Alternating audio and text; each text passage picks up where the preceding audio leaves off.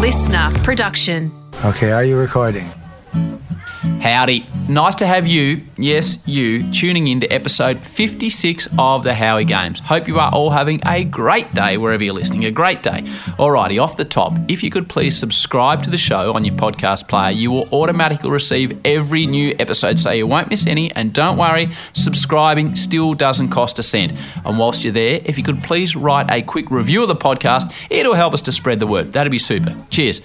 This week's guest is a wonderful example of perseverance. At the start of the last Aussie summer, he couldn't get a game for Tasmania. By the end of it, he was the Australian Test cricket captain. Think about that, it's quite extraordinary. His name is Tim Paine. Final ball the over. Big swing away on the leg side by Paine. Oh, that's your big one. That is a six, the first of the innings. The man from Tassie goes bang. Tim is fiercely competitive on the field and extremely warm and friendly off it. His life will no doubt change this summer. He'll go from being a cricketer that many sports fans don't know too much about to being the face of the Aussie team as it sets off in a new direction. All the positive messages received from you all at Mark Howard03 on social media about the Justin Langer episode and how so many people think he's the right man to lead the Aussie side, I think after listening to this, you'll feel, like me, that there is no better man to captain our country during this time of transition than Timothy David Paine. Enjoy. So when you search and then you find and know just where to go and thoughts that once used to cloud your mind, you see clearly and now you know mystery, what is to be revealed in King Selassie. Come on, children, trot with me. We want to reach Mount Zion. Tim Paine, welcome to the Howie Games down here at Blundstone Arena in Hobart. How are you, mate? Very well. Thanks for having me. Great to have you on, mate. Uh, I was just saying to you because this is uh, end of August now. Where on earth do you train at this time of year? But there's a big facility development down There here. is. So tell me about is. it. Yeah, new development. Um, we've got a well, it's basically a tent to be honest. Right. There's no fancy term for it, for it at the moment. uh, just out the back of the of the hill area here at Bellerive, we've always had the nets down there, and um, I think you know something that Griffo and our new CEO Nick Cummins and Drew Ginn, who's one of the awesome foursome, Mm. I'm sure you know, is our high performance manager. Uh, it's a bit of their brainchild, so. It's there for the next, I think, six months, um, but with, with a view to making it a, a long-term thing, which is great for us because um, you know traditionally the Tasmanian teams don't get on turf until the first game of the year. So, um, Well, it's late August now, and I just told you I've just come down with my family and my kids up three quarters of way up Mount Wellington Yep. because there's snow up there, mate. So Yeah. it must be difficult when bang the season starts and you guys have been down here in the cold. yeah, it is. It's been um, a challenge of cricket Tasmania for well since our inception, I suppose. So, um, but I, I, mean, I remember a real change in in the attitudes towards it when Tim Coyle took over. He wanted it to be. You know, our thing that it made us closer, and, and, and we believed that we trained harder and, and did extra and, and did it when it was cold and did it when it was wet. So um, it's a thing that we now sort of wear, I suppose, as a bit of a badge of honour. And um, you know, we train in conditions down here that aren't terrific. Um, cricket. but you know, when we get through it and, and finish a session, um, it's just a little thing that brings our group closer together each time. And mate, I've been really looking forward to sitting down and have a chat with you. We know each other d- due to the fact that Ricky Ponting in the first year of the Big Bash took me down Yep. into the Hurricanes rooms. Um, but by gee, now, mate, you're the Australian captain. What's it like? Hmm. different, isn't it? What's it like to Yeah, be the it's, Australian it's captain? weird. It is weird. I get asked that a little bit, and um, I think the best way I can explain it is, like, even I am still, you know, four or five months into it. It is, it is genuinely strange to me. So I'll be driving to training sometimes, or driving on a Saturday, and um, yeah, it just sort of comes into my head, and I just, I literally have sat in my car at times and sort of had a little bit of a giggle to myself, and how how things have changed, and um, and how strange it is. Um, you know, I was thrilled to get back into the side in the first place, and um, I don't think anyone ever dreams or has a goal of, of being the Australian captain, but I certainly had a, a goal and a dream of playing Test cricket for Australia, and um, yeah, I was lucky enough to achieve that. And then this is, um, I suppose, a bonus, or maybe some people say it's not, but um, yeah, I'm really proud, certainly, to be the Australian captain at a, at a time where. Um, you know, the leadership in the next sort of 12 to 24 months is really important. How, how's it changed? And we'll get to how you got to this point, but it's isolated down here in Hobart, which is Yep, nice. it is. I love coming down here because it's so low key. So it's not like you're living in Sydney and No. the high profile Australian captain, but still, mate, it's it's a big, it's a big gig Paine. It is, it is. And but I, I don't like you said. I'm. It's so isolated down here that my, my life hasn't changed. Has it not? One bit.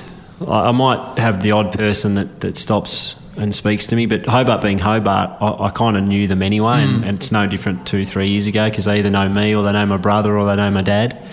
Um, so yeah, it hasn't hasn't changed a great deal. Um, and yeah, and I'm lucky that I haven't had to experience stuff that Smithy or, or Ricky or those guys went through in, in the major cities, but I've certainly seen it when I've been there. So during the summer will, will be interesting, but um, at the moment it's just been, I suppose, a little bit bigger a workload and um, more media, um, a few more meetings, a few more phone calls, that type of thing. But um, in general, um, when I'm in, in Tasmania, it's it's Yeah. life as it was. Reading about it though, I think you're the 46th Yep. Test captain Yeah. of Australia. There's been a lot of people played for Australia. It's um, how did you view the position before you became the captain? Yeah, well, uh, same as any cricketer. I think you always looked at the captain with, um, you know, they're in a very. I am now in a very prestigious position. Um, Arguably the most prestigious position in Australian sport. In fact, I think Yeah. it probably is, mate. Yeah, yeah, it probably is. Um, yeah, so look, it's it's it, it can be a lot of things. It can be daunting. It can be exciting. Um, it can be very nerve wracking at times. But Yep. um, I think for me, I've just tried to, um, as best I can, just be myself. Um, and, and not to think too much about it. I mean, I've got a role in, in a cricket team, um, and at the end of the day, yeah, it's the Australian cricket team, and it, and it is a really important role. But um, because of that title, I, I shouldn't be acting any different or, or trying to be someone I'm not. So uh, I just remind myself of that daily, and um, you know, I've been put in the position because people saw something in me. So I think it's important that I continue to, to be that way. How did it all start for you, mate? You grew up down here in Tassie? Yeah, I did. Um, not far here from here, actually, Blundstone Arena. I was probably 10 minutes down the road um, in, a, in a suburb called Lauderdale, which um, Matthew Wade also grew up in. So we were in the same backyard or street cricket competition as kids, which is Were you? pretty fascinating. And With my, Wadey? Yeah, my brother still can't believe he hasn't had a phone call from Cricket Australia to be in some way involved at the High Performance Centre. But he reckons if he can produce two test wicket keepers with a taped up tennis ball, he's got something special. So Who who who was the wiki? um, well, we'd, we'd be on both sides. Wadey, actually, as you've seen now, well, both of us actually were pretty handy bowlers as Yes. kids. So um, I think we had automatic wiki and then automatic slips. Um, in uh, a guy called Andy Matthews is one of my good mates. Was Wadey's cousin, so his backyard was um, our MCG growing up. Before, uh, uh, frequent listeners to this show, Pony, know that uh, my two kids often ask questions. Yeah. And it's normally at the end, mate, and I think you're aware of this. But the question that has come up here um, is relevant to what you've been talking about. So Yeah. you get a question right at the top Yeah. from the big penguin, my six year old, who is just warming himself up now after climbing Mount Wellington because his question is relevant to you, Pony. So here we go.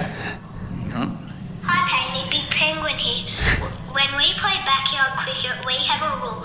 You can hit it over the fence once. Oh, it's a and good you rule. get a six, but if you hit it over the fence twice, you will be out. Did you ever have any rules out when you played backyard cricket? This came about because at age five he learnt to hook the ball. Yeah. And I was spending my entire time crossing the road Trying trying to to get, get the it. pill. So he wanted to know what your specific backyard Yeah, we always were. had any um, any side fence Right. was out, but if you could get the straight one, that was six. Right. So it was it was wasn't a bad coaching tool. We, we taught each other to play play straight. Um, other rules we had, I think there was actually a few ferns at one sort of. They were kind of in the gully area, so if it if it actually stuck in the ferns, you were out. Ouchie. But if it didn't and it fell on the ground, it was just play on. So it was a bit of pot luck in the gully. Um, what else did we have? I think that was about it. Really. like the ferns. We were pretty simple. Yeah, the ferns were good, and they actually they caught very well. Actually, the ferns they didn't put too many down, but when you when you got that chance, you were pretty pretty keen to make it count.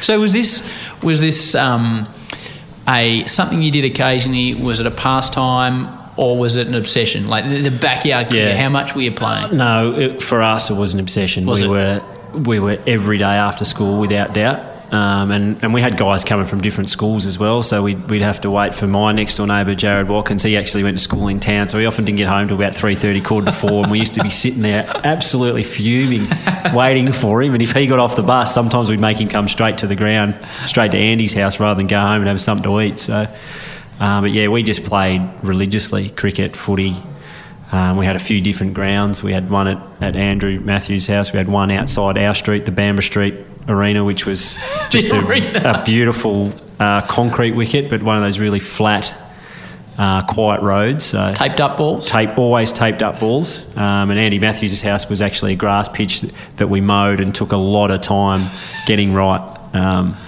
I think at one stage we had all the stuff. We had sponsors on the ground and stuff on the stumps, and uh, we took it very seriously. It's a, it's an amazing, it's a wonderful thing, backyard cricket, is isn't it? Because it's it's inherent in the country, and a lot of us, especially growing up out of the big cities, yeah. it's it's a wonderful thing, the backyard cricket. It is. And I think it's where, well, a lot of Australian cricketers came from. I yeah. think everyone's first taste of cricket was, was watching it on telly, then going out in the backyard with your brother or your dad and, and trying to do you know what what guys did. I mean, we were always trying to be Warney or, Who or you? Booney back in back in the day. Well, most of us wanted to be Booney because we were Tasmanian, but then we had the era where everyone was trying to bowl leg spinners. And, um, yeah, were, we tried to be lots of guys. We were always the War Brothers, and um, yeah, that was sort of our era growing up. So. Um, you know, if we weren't watching cricket, we were playing it. How were you progressing in school as a young bloke, sort of early uh, high school years? Oh, early high school, I was I was probably okay up until about then, actually. Whereabouts? Primary school. I went to Lauderdale Primary School, yep. and then I went to Rokeby High School in grade seven, and I, I was probably pretty good up until grade eight. Uh, and then I started to take it really seriously. Cricket. Yeah, I, I, started to think probably then that I was. I thought I was good enough. Right. Um, to make something of it. I'd, I've sort of been in some under thirteen and fifteen squads from when I was twelve. Um, and you know, I think that's the time where you, you get around people who are probably two, three years older than you from all around the state, and it's probably when I started to figure out that I was I was okay, um, and I thought I could start to see a pathway, I guess. So, when we were out here at Blundstone Arena, if we're having a chat um, with you and Punter, it's often not about cricket; it's often yep. about footy. And if yep. I listen to you or Rick, pretty much you both claim you're a combination of uh, Surioli, Alex Jesaulenko, Tony Lockett, and maybe Gary Ablett Senior, and maybe a bit of Gary Ablett Junior. Yeah, no, that's very cool. You played a lot of footy. Yeah, I did. I played. Um, yeah, I, th- I, think I've got a certificate at home. Actually, I think I played 150 junior games at my fo- at Lauderdale Football Club, and okay. again because my brother Nick was three or four years older than me, and my next door neighbour Jaff was was a year older than Nick, I was often there watching those guys, and I think I played my first under eight game when I was about four or five, just stand in a forward pocket. So I, I was someone who got sometimes two games a weekend because right. if someone at my brother's game wasn't there, you ready to go? They just shove, shoved me straight in. So. And you'd be hanging on the sidelines. I was hoping blokes wouldn't turn up. Yeah, I loved it. So um, and and that was the same with cricket. So I think I always kind of played out of my out of my age group. Um, I don't think I played in my age group until under 13s. How would you describe if you had a modern day AFL footballer? Who are you comparing yourself well, to? Because this will get a real idea about your I don't, ego. I now. don't want to compare myself to him, but I, I was often told, Howie, from others that um, that I had a bit of James Hird about me. So the, the, the, theory was that if they, I could play tall, I could play small. So it was a hard matchup. So I was right. told by some of my junior coaches. But um, and you were a Bombers man, and still I was are. a Bombers man. So I've certainly claimed that one. And I know now when, when the footy comes out at cricket training and the, and the rookies ask, you know, did you play footy or are you yeah. any good? I say, well, again, I'm not going to blow my own trumpet. but others have said. so you talked about playing up in cricket. What, what's your memory of your first game of proper cricket away from yeah. the backyard? Um, well, we used to have twilight cricket. Did yeah. you play twilight cricket yeah. where you had the four overs? So I can sort of remember that um, a little bit. Uh, but I think my very my first proper game of cricket was mm-hmm. Um, Enrico Di Venuto, Michael's father, had come to Lauderdale Primary and run a clinic. Um, so I was in grade six, and he asked me after that to come. He was the club coach of university, so he said, "Would you would you come and, and play?" And um, at that stage, that was called vacation cricket. Um, so it was obviously in the school holidays, and I think it was under 13 cricket, uh, 50 overs a side. Um, so we, I remember we played in grade six. Yeah, yeah, and we we'd batted first. Uh, I can't remember if I got any runs. I just remember walking back onto the field, um, and our coach sort of calling us in to have a bit of a chat about how we're going to go about it. And then he went, he kind of realised we had no wicket keeper. Um, so he said, "Does anyone keep?" Um, and I, as I said, we'd played twilight cricket where you kept for two overs, four overs, and then you kind of walked around the circle so everyone fielded in a different spot, and then you got to mid off, and then you bowled the next over, and then you went to Okay. mid on, and you. That's how it always played. So I'd kept for two overs here and there. Um, but so, yeah, so I said, oh, I've kept a little bit and kept that day, and got. I think I got three or four stumpings, and I've pretty much kept in every game I've played since. Isn't it Really? amazing that Yeah. the, the sliding doors moments, isn't Yeah, it? it is, and I can distinctly remember it because our coach for the day was a guy called Mike Graham Smith, who I ended up playing quite a bit of first grade cricket with. Um, went on to, to be our club president as well. So, um, but I can remember walking out and him calling us in, and then saying, "Oh, has anyone got a wicket keeper?" And I had that sort of. Well, I put my hand up, and I think a couple of guys did. Um, I'm not sure why he, he said, "Oh, well, you might as well go, Tim." But Probably the littlest. Oh, Don Demont. Yeah, I probably was the smallest. And there we go.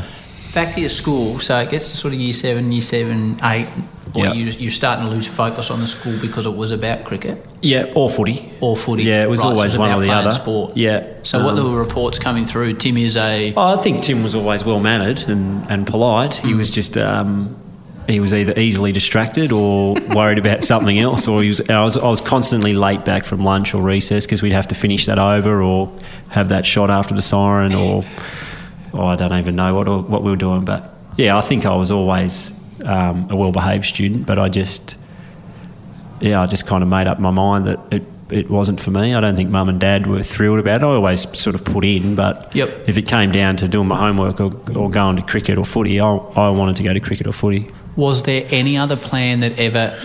We'll speak about the fact that I think you were 16 and made the youngest ever Yeah. rookie in the history of Australian cricket. Was Yeah. there any other plan? Was there anything other Tim was going to do? Yeah, so at that stage, I'd, I'd left high school um, and we were all going to college, and Rosny College is a couple of hundred metres up the road. And all of my friends were going into this. Um, it was like a half college, half TAFE. It was, it was a building and construction course where you spent time as a plasterer, time as a painter, time as a builder, and time as, I don't know, something else. And um, all my friends went for that. So I thought, I was on, I'd been offered a rookie contract, so I thought I'd, I'd just do that and sort of go along for the ride a bit, to be honest. Um, and then it sort of all came to a head when we had to do work experience blocks. And this wasn't my, my greatest moment, but um, I would be sort of put with a builder or a painter or whatever. Um, and then it was up to me to make contact with him to organise pickup and, and whatnot. And, and a few times I just didn't make the calls. So the boys were going for their two week work experience. And I actually was getting into my work gear, into my overalls, walking down the road, waiting for mum and dad to drive past me. And then I'd go straight back home, get changed, and go to cricket. and then I'd have like a Damien Wright or a Adam Griffith, who's now our coach, something like that, would, would drop me home after training. But um, yeah, so then anyway, that the guys from school found out and they rang. Um, yeah, the CEO over here and, and Tim Coyle, who was an Ali de Winter, who were our under 19 coaches, and they had a bit of a meeting, and um, I ended up completing the course, and um, but yeah, didn't take it any further. So when was a decision between cricket and footy in your mind, or didn't really get to that point? No, I didn't quite get to that point. So I'd um, I'd play. I, I played one senior game for Clarence here um, when I was 16, and then Jack Revolt's team. He Yeah. was Clarence Boy. Yep. yeah, Jack was there. He was a bit younger than me. Um, so yeah, played one game, had probably 25 touches. How So this is what happens couple. when you and Ponty get together when you start talking footy. this is what I was. This is what I was meaning. yeah, had a few kicks. Uh, and then the next week, I went into the under 16 state carnival. Um, played a few games in that, and I have to tell you, I didn't get too many kicks in that. Um, played so that was actually in Hobart as well. So we played Queensland, Western Australia, Northern Territory. Did you play any guns? Looking back, Um, hard to know. I remember playing. I think it was Ashley Sampi at one stage. oh, could take and for, for that age as well, like he could kick the ball. yeah, We didn't know what foot he kicked right. at that stage, and he kicked it a mile. um, Schneider, played Oh, yeah. for New South Wales ACT. I remember him. He had about 50 kicks at at, um, at North Hobart Oval one day. And there's an, actually another guy who was very good at that age was um, was Graham Polak. Oh yeah. He ended up Fitch, uh, Fremantle and Richmond. Yeah, I think Richmond, he ended up. he didn't quite. Yeah, he didn't quite kick on. But Yeah. at that age, he was he was nearly unstoppable. But um, so yeah, I played that that carnival and finished over a weekend, and then uh, Monday morning. I had a phone call from David Johnston to me and my mum to come over, so I went over and they offered me a contract. Which was a, a rookie contract at Rookie contract, 16 for yeah. it was 10 grand, wasn't it? Yeah, it was ten grand, so I was in What- the money. what was that It figure to you? Yeah, it was huge. I bet it was. Uh, I didn't get a lot of it. I think Mum took control of it. I think I was getting twenty dollars a week Right. at the time. Well done, Mum. Yeah, Clever. So that was put away. So that, that was a new system, wasn't it? Yeah, that was the first year of, of the rookie contracts, and that they were all ten grand. It didn't matter what age you were or you know, your background. I think now it can kind of change. You can have a rookie between a certain amount, but they were all 10, 10 grand. So I got that on the Monday, and and basically in that was that I, was a professional cricketer, so I couldn't play footy or cricket. Whereas there's been rookies in the past or now that that can do a bit of both. Um, so maybe maybe David Johnston saw a bit of that James Yeah. Hird in me and thought, well, we, we better not let him slip through the net. we got to give, we got to give him the 10 grand. So um, was was Booney retired by then? Yes, yes. Booney was basically in charge of contracts then. Right. So Rick would have been involved in the Tasmanian setup. Yep. Did you have much Yeah. contact? At No, I'd seen him a couple of times maybe, and obviously then he was living in in Right. Sydney. Yep. Um, So what's and I wasn't playing, so So, so you're down here training Yep. as, a, as a 16 year old Yep. with some of these guys, Damien Wright, Yep. etc. Yep. What's that like as a young kid? yeah, that was very daunting. I bet. Very daunting. I was really lucky that um, we just signed um, David Saker Oh, yep. and Shane Watson, as well as and and Oh, what? I'd come down from Queensland. Yeah, yeah, and so I'd sort of hit it off with Shane. I think just because I was quite young and um, he'd moved away from his family, and I think at the time he was only probably nineteen or twenty. But um, so yeah, I was lucky that I, I sort of got in with with Watto quite early. Um, Sakes was actually really really nice. We, he'd come across as that really hard man of cricket, but. Um, there was three rookies that year. Our first three rookies were myself, George Bailey, and Xavier Doherty. Um, and so a lot of the guys then, it was just kind of how it was. That they made it pretty hard work for you, or didn't speak to you, or, Yeah. or whatever. But I'll always remember that that Watto, uh, David Saker, Damien Wright, Gerard Denton were the four or five guys who always made us welcome or, or asked us to come for a coffee after training and stuff Well, like that. you, you mentioned coffee. Um, surely they had their beers occasionally. What did the 16 year old do? Yeah, yeah. Well, I didn't play. I was only on, Right. on rookie contract, So so I didn't play training. until I was 19. But um, I played the odd second 11 game where we, we went out and it was a bit of a team mission to sort of sneak me into wherever we were, basically. But, um, and keep it away from Corley. I Yeah, didn't I want him, him knowing that I'd snuck out for a few beers. But um, yeah, I don't remember doing it too much, to be honest, because I mean, if you can imagine me at, at 16, Yeah. I probably looked like I was eight. Yeah, so exactly right. I don't think they would have had a lot of luck getting me in anywhere. I doing some reading painting, and you went on and you were the Australian. Tell me if I'm wrong. The Australian under 19 captain at a Yep. World Cup, Yep.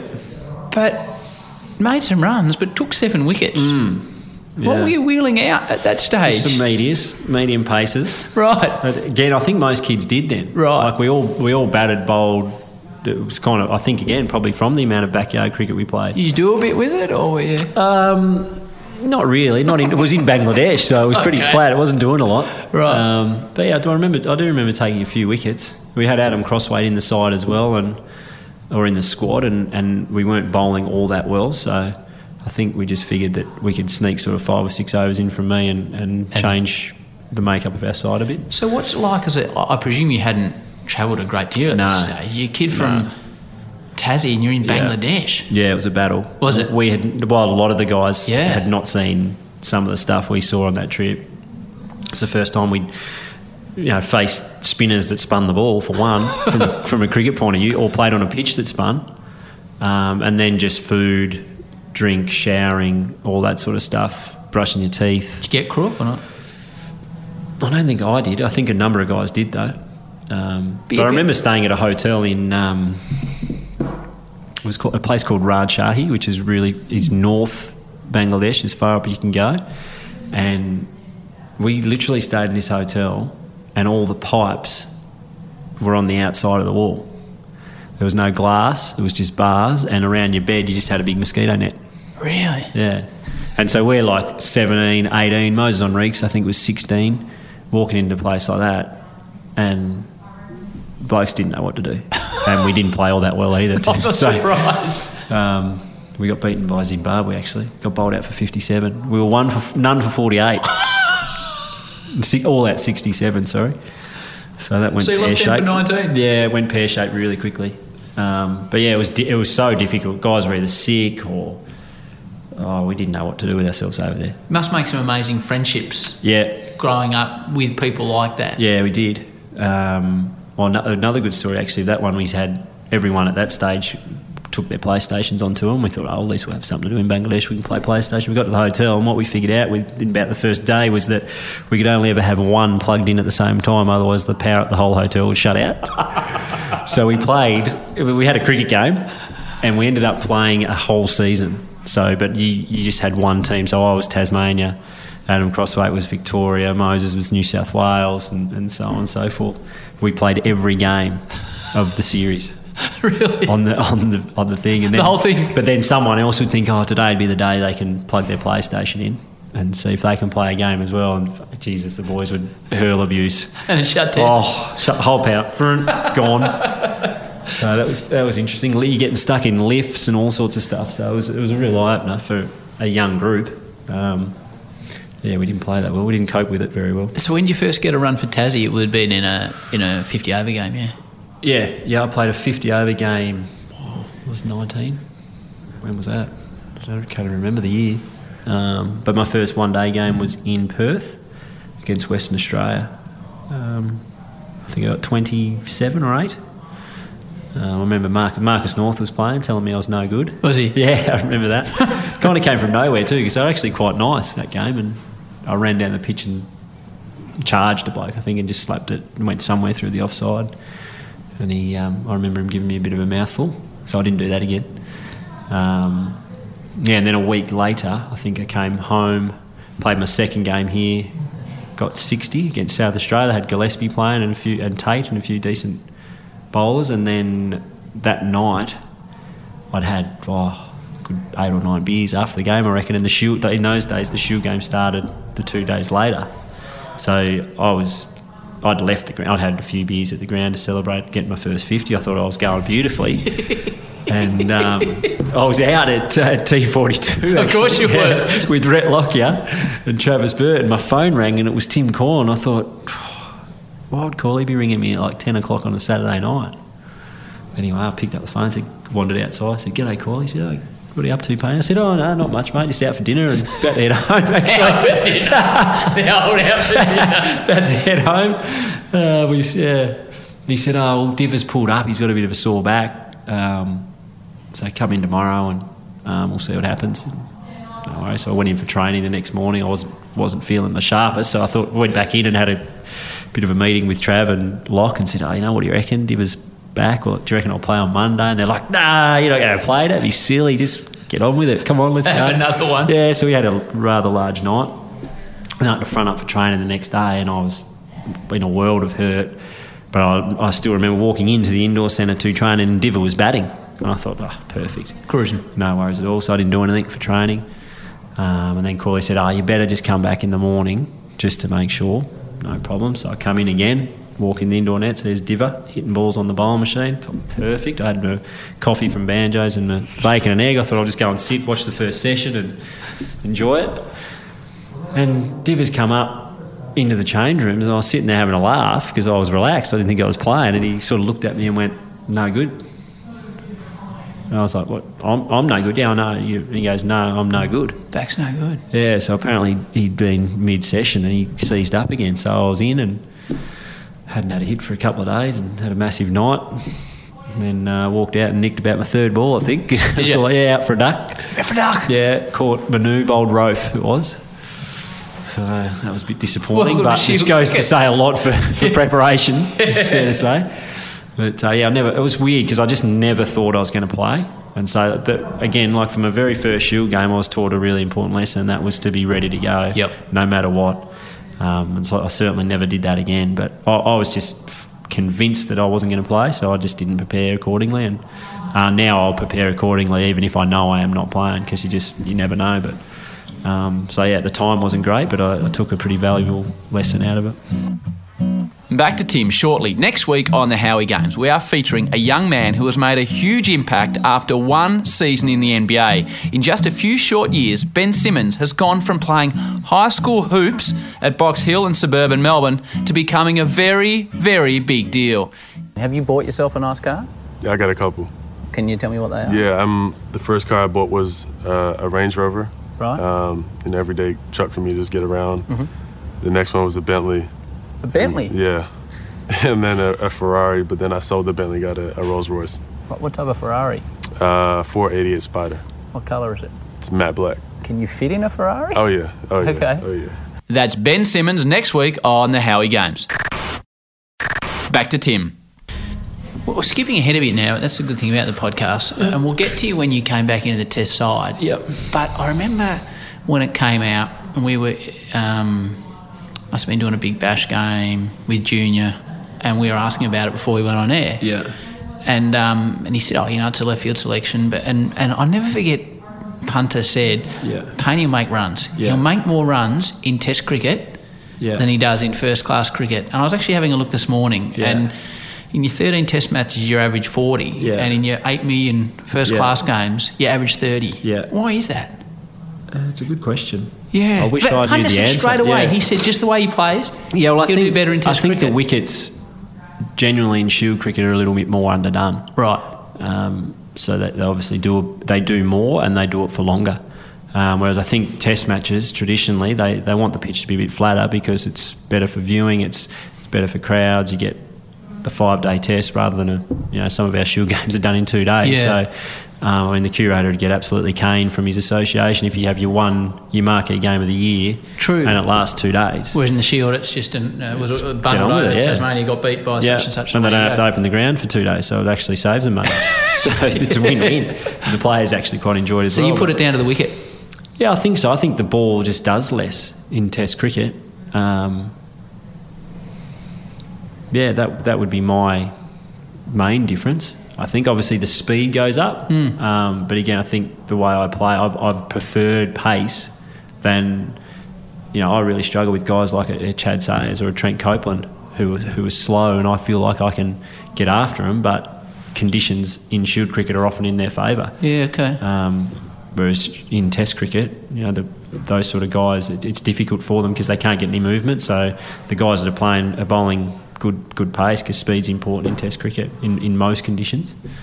Um, England's probably slightly different, but um, I think that that would probably be the main thing. It's just it's it swings a bit more, and, and technically, I mean, I bat at seven for a reason. Yeah. I'm not uh, defensively fantastic. Um, I used to be quite a, I suppose, a talented player, a bit more hand-eye than technique. So if the ball swung around for my whole innings, it, it troubled me. Whereas in Test cricket, I might have to get through an hour or half an hour of, of the second new ball, and then it, it comes back into my favour a bit more. And away you go. So you Yeah. played your first one day. What was it like when you when you walked out for Australia for the first time in one day international? Again, interesting. My first one day international was You weren't the on the Grange. Terps again, were you, the night no. I wasn't. I was. Right. Sc- I played against Scotland. though. Scotland? Yeah, The Grange? in, in Edinburgh. So, um, yeah, I got my cap presented to me from Greg Blewett, uh, who was there commentating. Uh, but it was yeah, it was the game that we always used to play. That we had a seven-match series coming up against against England. England played Ireland, and, and we played Scotland. They still do that now, I think. Yep. And then you swap it over the next year. Um, but so yeah, we played Scotland at the Grange, and uh, batted down the order in the f- in that game and got um, I think got 20 or 30 not out. Um, we won pretty easily. I think David Hussey got 100 and, and Davey Warner got a really quick 60 or 70. But that, that game actually we played our T20 side. Um, I'm not sure why. I think the T20s were first against England, so instead of playing the 50 over side, they just said, look, we'll just roll out our our 20 over side against Scotland in a 50 over game so they can get a hit. Um, and then the next one day, I, actually, I opened the batting, and uh, Watto ran me out for four. Now this is out. If he hits, surely he is out. That was a terrible run. And Tim Paine will have to walk back to the pavilion, but it wasn't any of his doing. A bad run from Watson, but a great direct hit from Collingwood. Come on, Watto. Yeah. I knew it was going to happen too. It was actually a good bit of work from Paul Collingwood. At Right. the oval. Watto actually hit it quite hard and thought, I think he just thought, beauty, I've got that out of the middle, I'll take off here. And just ran Paul Collingwood just full stretch, got it in his left hand, swapped over his hands and just direct hit. And I was probably halfway down. So, uh, But we won that game, won that series. You got 100 in the series, I got didn't 100 in, uh, in the sixth, fifth game, I think. Tim Paine now on 99. Down, down. That'll do it. That'll do it. It'll give him huge pleasure and the team around him. Just his seventh one-day international. He made his debut against Scotland three weeks ago, would you believe? And now here at Trent Bridge, famous ground, he secures a fine achievement. What's it like scoring 100 for Australia? Yeah, it was great. Um, we're in a bit of trouble too. I, me- I had a big partnership with Mike Hussey, which was awesome. So he was it was it was interesting batting with someone that who who you know is that good, but that was the thing I remember from that innings is that it, it, I could not believe when I got home that night that he didn't think he was that good. He, I, I felt at times he was like, yeah, geez, this bloke's bowling really well. I'm finding this really hard. I'm standing there thinking, I'm watching a different bloke. He's like, you know, Graeme Swann's really hard to hit. I feel like I'm struggling against him as he was coming down and chipped him over cover or hitting him back over his head. So it was interesting to see how he, whether I don't know, I never really asked him about it, but whether he used that to sort of keep himself motivated and keep himself going. But um, where I've played with other great players, were just like, mate, just get me on strike. I'll What's it like batting with. Ricky? Um, yeah, I remember when playing one day internationals early with him. He was he was I wouldn't say intense, but he was he was fierce. I remember that, like he was so determined. Um, didn't talk a hell of a lot, sort of technically, or what he was trying to do or anything like that. But he was just I just remember the sort of look in his eye, and um, when he was on, he was on. There was no sort of dip in, in his intensity at any stage. I think that's what, what obviously he was a freak of nature with his hand eye, but he had this, he was just so driven.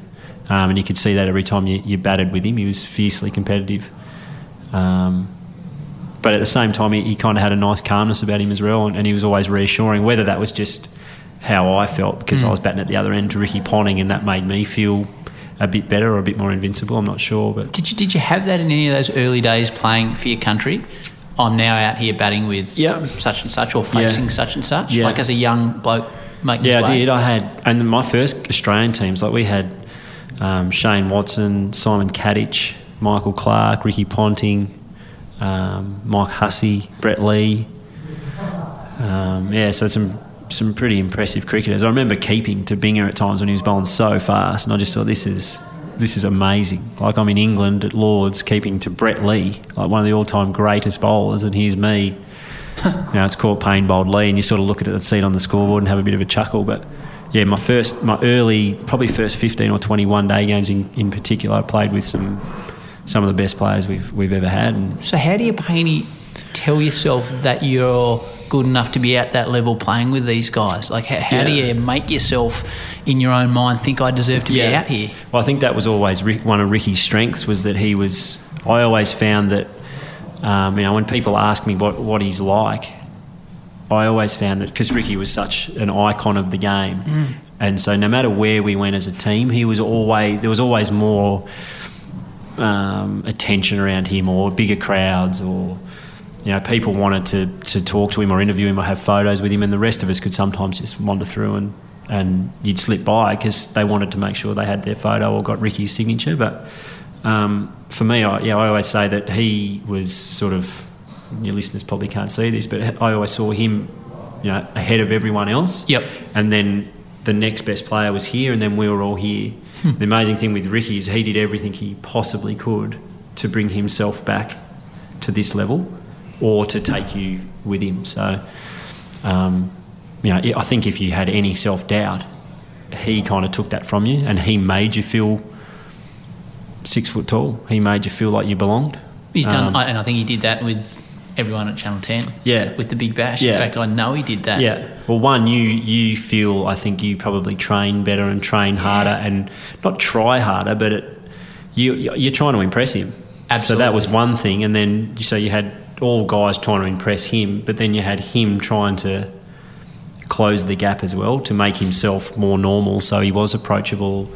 Um, yeah, and I just always found that he just had a really nice way of doing that and and, and making you feel like you were good enough.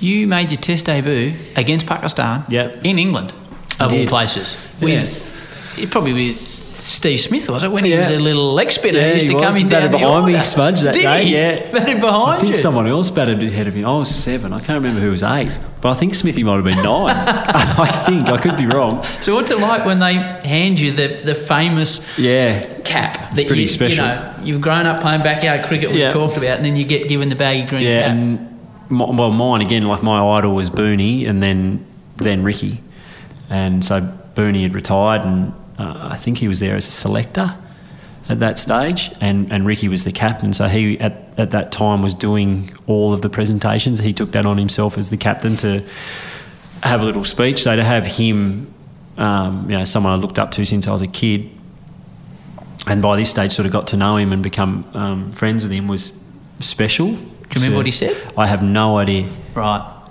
I have no idea. Um, but I can't remember walking out to bat that first test. Can you not? Not a thing. Are you a thing. nervous I'm type? still. Uh, yes and no. Probably not as nervous as some. Probably sort of mid-range, and sometimes I'm, I'm okay. But you don't actually remember walking out? No, I just rem- I just can't remember it. I, I still don't know. I mean, I do because I've looked into it, but I, like right now, I couldn't tell you who bowled the ball where I got my first test run. I th- it might have been Umar Gul, but I'm not sure. So the first half an hour was just a complete blur. Because it was so overwhelming. Yeah, I just remember. I can sort of remember everything but the cricket. It was like everything that moved. I noticed every camera, every wire that sort of read the, the stuff that I wasn't used to in normal cricket. I, if someone moved in the crowd, I saw it. If the cameraman moved or he turned his angle, or um, you know, I remember stepping over like cables, stuff like that. But I don't remember what was actually important. Which probably why I think I only got 14 or 15, but. Um, yeah, just a, it's all just an absolute blur. And I, I still find it now though when I play even a big bash game or, or one day. It's just that now it takes me about ten seconds to. I think as soon as you walk onto the ground, I'm really alert to everything that's going on, and then by the time I get ready to face my ball, it comes into sort of the sight screen and, and the run up. But I remember in, the- in the early days, it, it sometimes took 10 minutes, whereas now it takes 10, 15 seconds, and you kind of forget that there's a crowd there. And what is Test cricket like, Paney? Um, yeah, I love it. I absolutely love it. I love playing in different countries in, in different conditions that we're not used to. I think that's that's the greatest thing about it. Like, like we're going to Dubai soon, and and Australia's record isn't fantastic over there, but um, I just I love the challenge of that. I think it's every time we go overseas, there's this an expectation at the moment that we that we probably won't win, particularly in Asia. So um, that's what's driving me at the moment.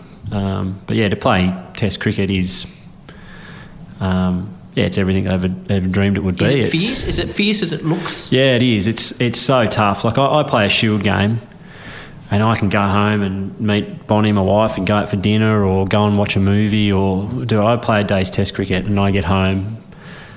Most of the time, I end up ordering room service, and sometimes I fall asleep before I get there. Because of the mental side. Yeah, I'm just absolutely gone. There's just so much more that goes into it with the media, the pressure, um, even the you know in the Ashes this year, like everyone you spoke to wanted to know about it. Whether you walked outside the hotel to grab a coffee in the morning, or it was a day off and you were going for a shop in town, like everyone wanted to talk about it, and there's just no escape of it unless you're in your hotel room, really. Um, which is great as well. I love it at the same time, but it's extremely tiring. Um, and that was the difference. I think even my wife had no idea about cricket. When we'd finish an Ashes test, I'd come home for two days, and I would I would sleep for a lot of it. I was just exhausted. But I, at the start of last Ashes, I was under uh, in pretty intense pressure as well and scrutiny that I hadn't ever had. Um, sort of picked in Australia purely on the back of of being what they perceived as the best wicket keeper. Um, and I think a lot of people maybe didn't like that or didn't didn't know why we sort of changed from picking a wicketkeeper who could bat to we're just going along with the best wicketkeeper. Which is what it was Yeah, pre Gilly. Exactly. But then Gilly just changed the game Yeah. for everyone, didn't he? And what did. was the um? What's your what's your go to in the room service? On King of room Uh, service. Oh, during a game, I'm a bit more lenient. I'll, I'll have anything with some chips. But otherwise, I, I'm pretty good with my diet. But Right. if I had a big day in the field, if, if there's a burger and chips on the on the hotel That's got your room name on service, you, you know, even in India and places like that, you know you're not going to miss too Right. often. It's not. It's it's a pretty safe option. It was going well. You'd played, I don't know, once you played three or four tests. And whenever anyone talks about your career, they always talk about uh, you, a exhibition game, for want of Yeah. a better term, Yeah, and Dirk Nannes. yeah. What happened? Um, yeah, he hit me with a thunderbolt. He bowled quick. I You- remember. I can't remember if we. I was mic'd up. I think it, Right. I'm not sure if it was the first time. It was an exhibition, wasn't it? Yeah, it was. Um, it was the All Stars versus Australia, and I think the idea was that that was going to be how we were going to launch the summer all the time. So you'd picked the fans picked their best BBL team from the year before. And you played against the current Australian 2020 side. So I was in the All Stars team. I think we bowled first. Yeah, we did because I kept. So um, I bowled first. Um, and we knew that they had Tatey and Dirk. And so I was opening the batting. And yeah, at that stage, those two were bowling so fast. Even like Tatey always bowled first, but even even um, Dirk at that stage was bowling quickly and swinging the ball. And not really knowing either on where it could end up. No, you were every chance to get a hand header. So it wasn't nice. you were never facing them with any confidence, no matter how many you were on. And then to go out and start against them with a new ball and at the Gabba, which was far, it was so fast. And I remember me and Davey were walking out to bat, um, and he said, "Right, I'm going to stand at that end, and you stand at that end, and we're just going to hit boundaries. We're not running." I said, "Sounds good with me." We we were pretty young, confident players, and that's kind of how we approached it. And remember the first couple of balls, Davey like picked his bat up, and it was in the keeper's gloves before he even started his downswing, and then he got one up in his sort of rib cage and dropped it on the pitch. And we looked up at the scoreboard and was like I think it was uh, Tatey, sorry, Dirk had bowled and was like one fifty four point two, and Davey uh, sort of tapped his bat, came down doing a bit of fake gardening, just getting rid of a few nerves, and he said to me, "Don't worry about that plan. if I get one, if I get bat on ball, I'm running. So get ready." Next ball, bang, single. I'm on strike. I think there was two balls left in the over, and the first one was a real wide one, and I just sort of threw my hands at it and middled it over point. And I thought, well, I'm away here. How good's this? I think it must have annoyed Big Dirk because the next one was right up under my armpit and just got me flush. Absolutely, yeah, just destroyed my finger. So um, cracked it a lot, right up under the knuckle, basically. And and the bottom half was where I was holding the bat had sort of crumbled. So I had a pretty bad break on the top, and um, yeah, and the bottom wasn't great either from the I suppose the pressure of the handle at the bottom. So um, yeah, I remember walking off and Mark Taylor, I was I was Yeah. mic'd up. Mark Taylor said, "Oh, is it you right, mate? What's what's going on?" I said, "No, I'm no good."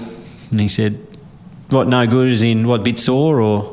And I said, "No, mate, it's it's no good." And I remember him kept he kept trying to talk to me on the way off. I was that close, but I remembered I was on live television. But uh, yeah, I said, "No, Mark, it's no good, mate." And I just took the thing out of my, and I had this huge sort of dent in my finger. Um, I, And it- st- I, I stayed in Brisbane a few days too because it was a bit sore to fly. In an exhibition game, when when you are playing for your country, Yeah. so tell me the travails and you just Yeah. what's happened to that finger, which I'm looking at Um, your right hand. So I well from then I had I had six operations. Six. Yeah, uh, six unsuccessful, and one which fixed it. So I missed I missed two cricket seasons.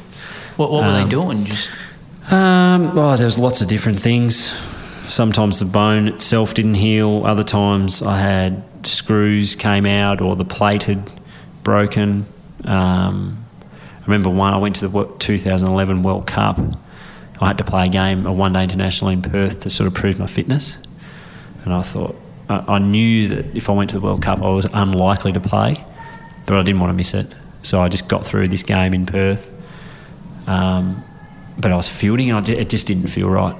and uh, but I didn't say anything, so I just went to the World Cup and just made sure all, every day I trained. I trained, I did a lot with tennis ball. I only caught cricket ball when they when they made me, or I had to catch the bowlers in warm up or something like that. But I tried to stay away from it as much as I could. Batting, I kind of found a way that if I kept my finger off the bat, didn't hurt that much. And again, I I tried not to face bowlers a lot and tried to do a lot of drill work.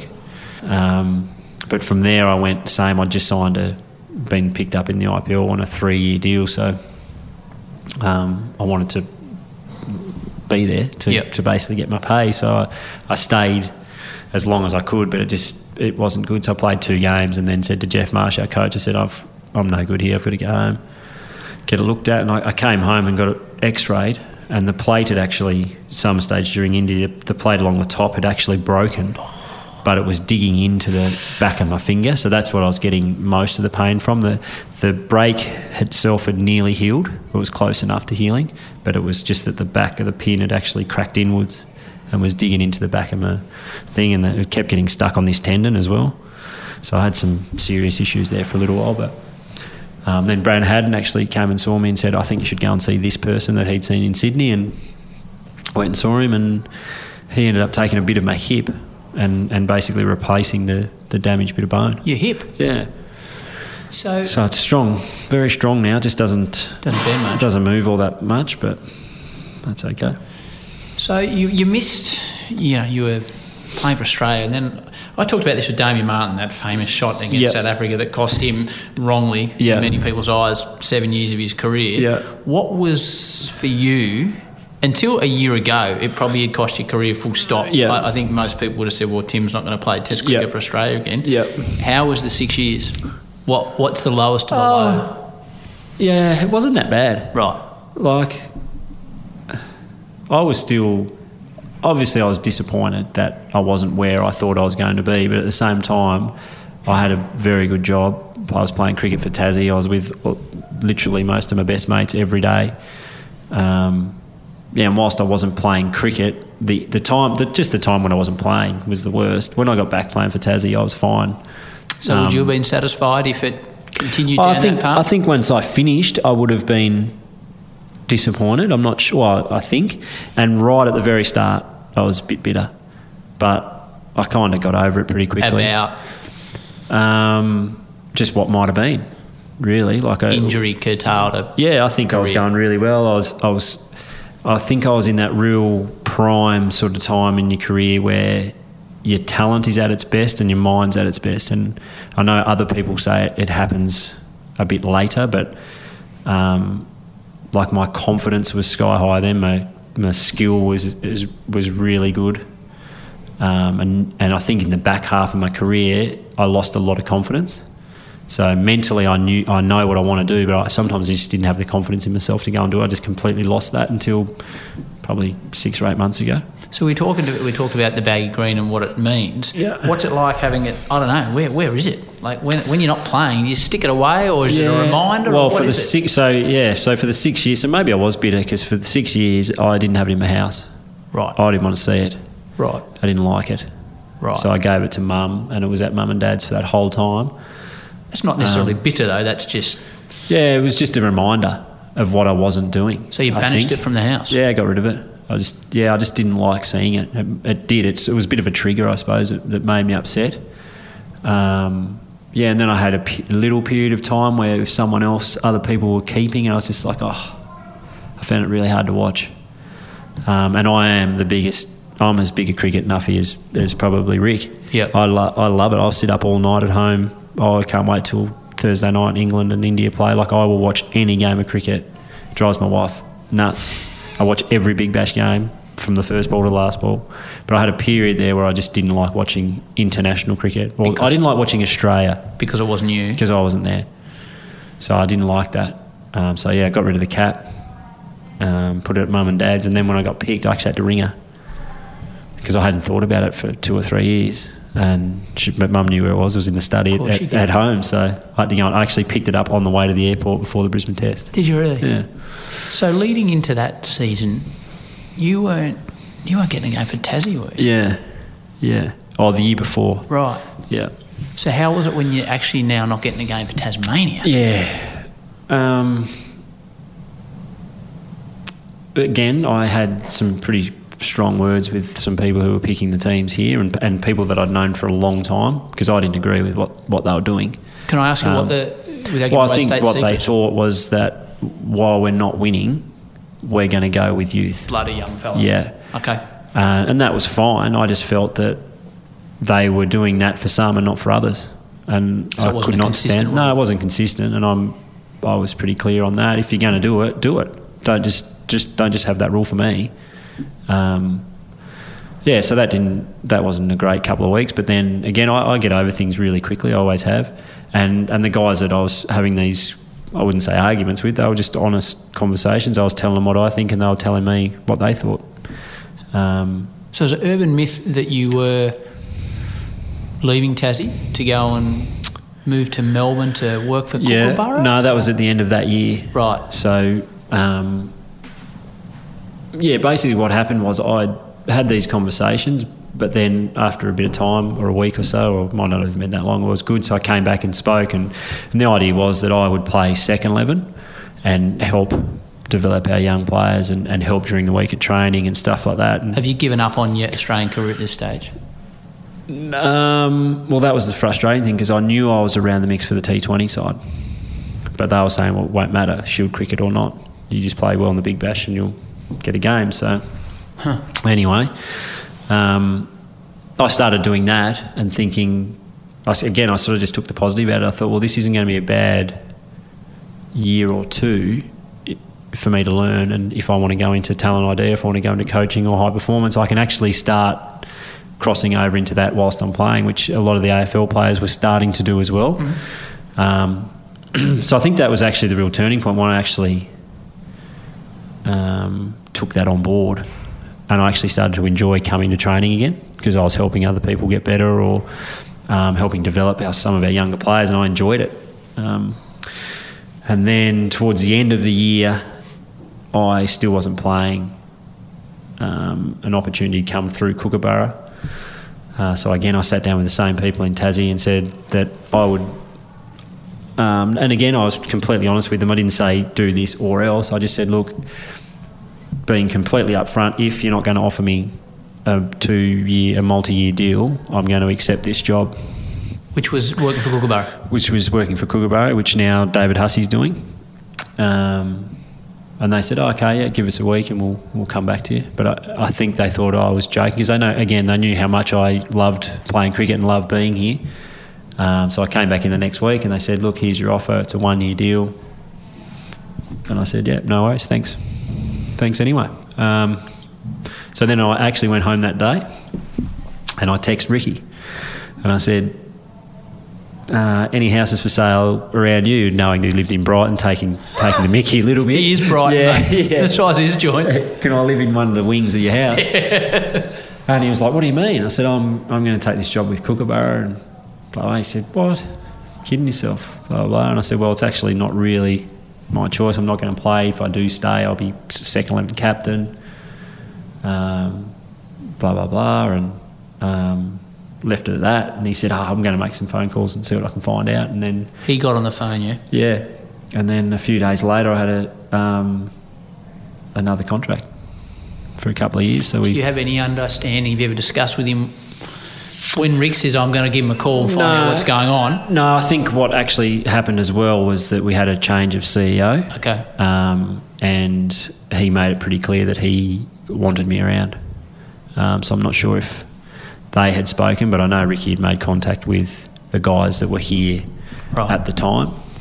Um, and then, yeah, and then Nick, Nick actually rang me not long after that and said, obviously, I'm, we haven't got the contract right now, but, um, you know, I want you to be around.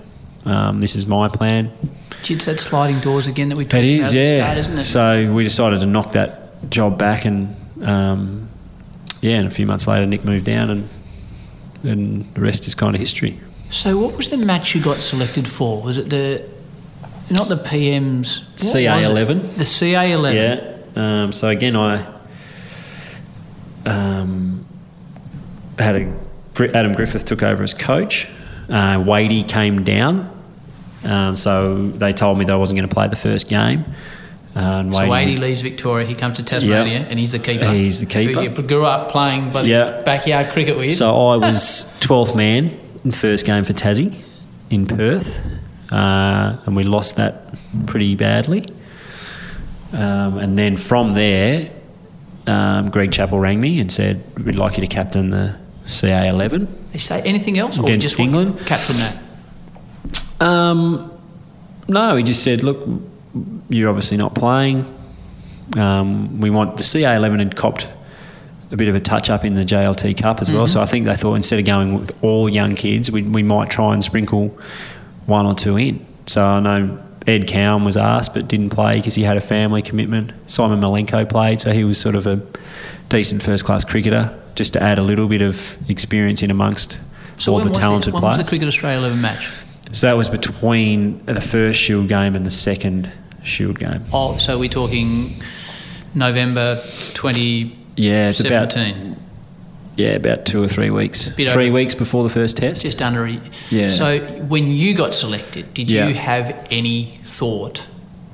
Because when you look back on Yeah. it, they did it Yeah. because they were obviously considering you for the test side, Yeah. which was a million to one Yeah. in most people's eyes, Yeah. to be frank, Paney. Yeah.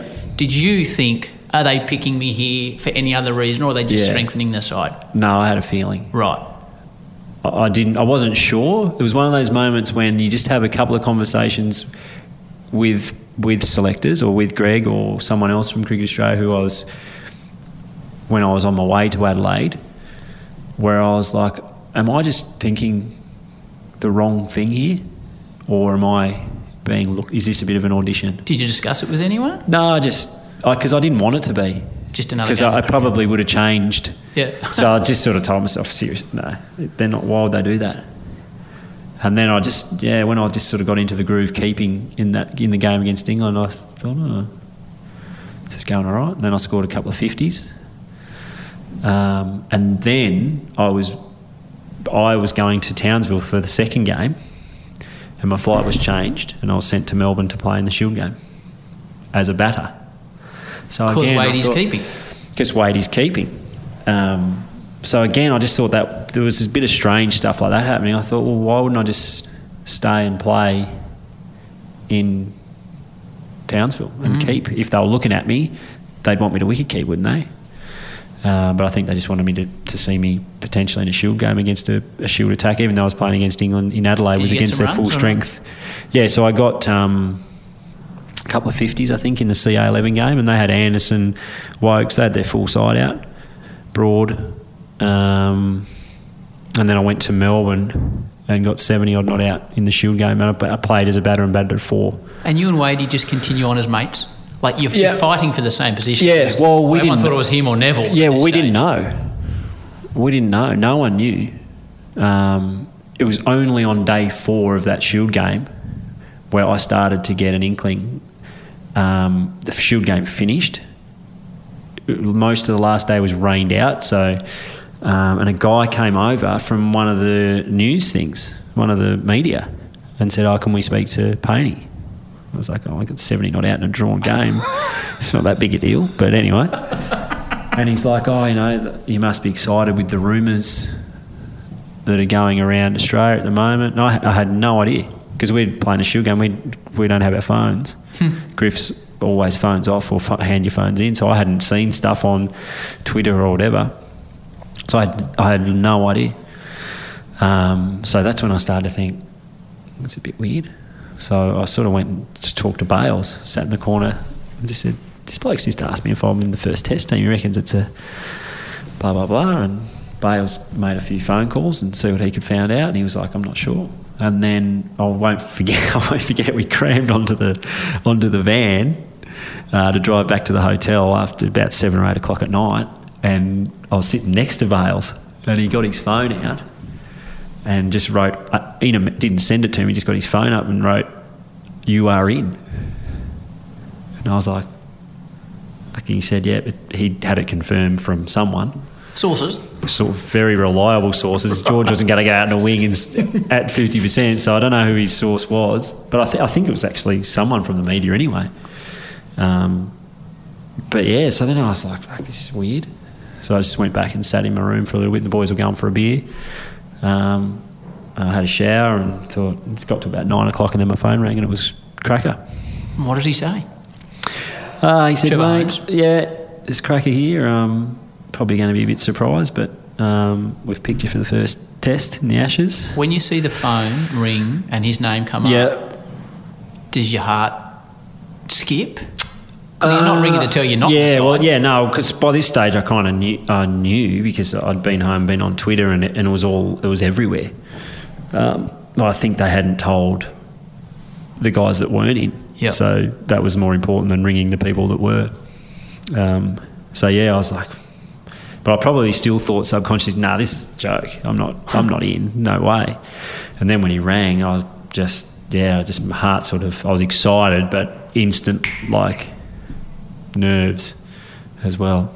I was, um, yeah, and then I thought, geez, how's this going to play out with Wadey? Like, what am I going to do there? Uh, and then he, he actually sent me a text and said, Are you in?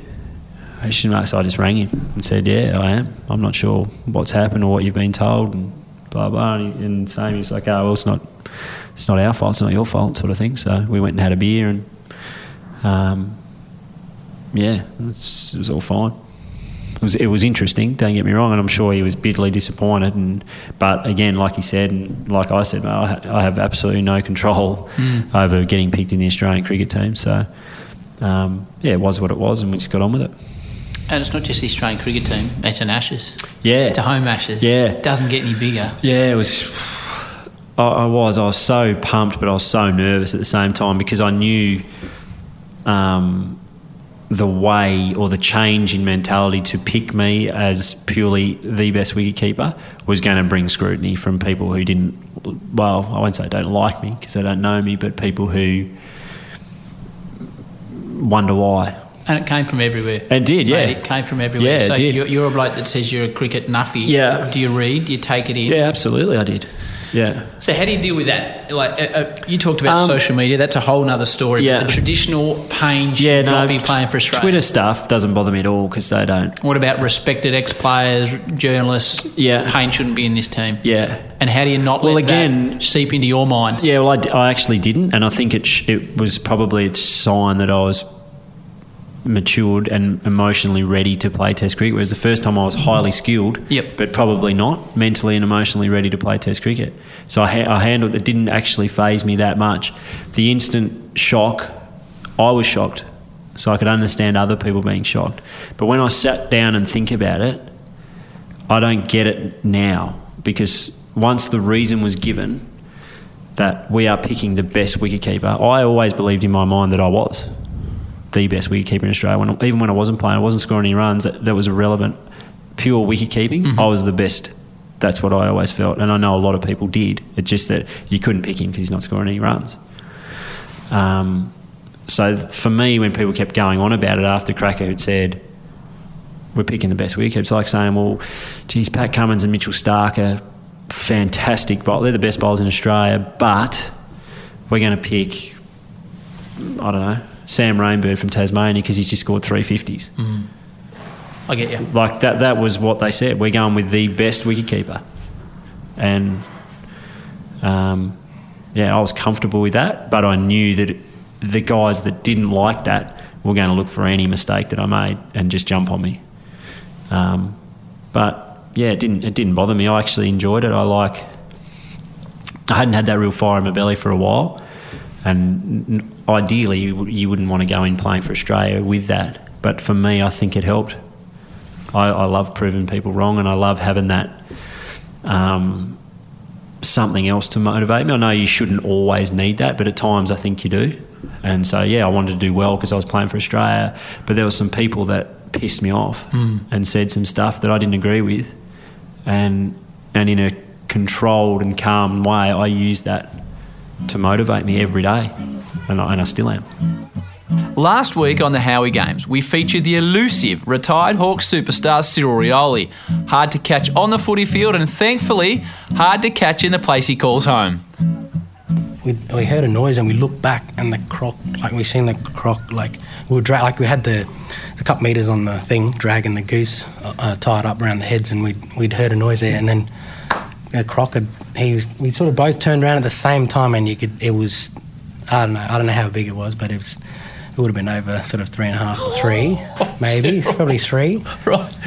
and yeah, we he knee deep was croc croc, and we just I think we were I don't know might have been about ten few uh, ten meters away from from the other side of the of the swamp, and we were we were walking on water. That's all you could say. so, That's Cyril Rioli last week on the Howie Games. In previous series, we have mentioned private Howie Games podcasts. If you have loved ones, friends, someone that has inspired you, or someone close to you whose story you want to be recorded for posterity, please send us an email at thehowiegames at hotmail.com. That's Howie, H O W I E, thehowiegames at hotmail.com. We'll try and organise for me to sit down and have a chat just like a normal episode. It's not for broadcast, but for a family memory.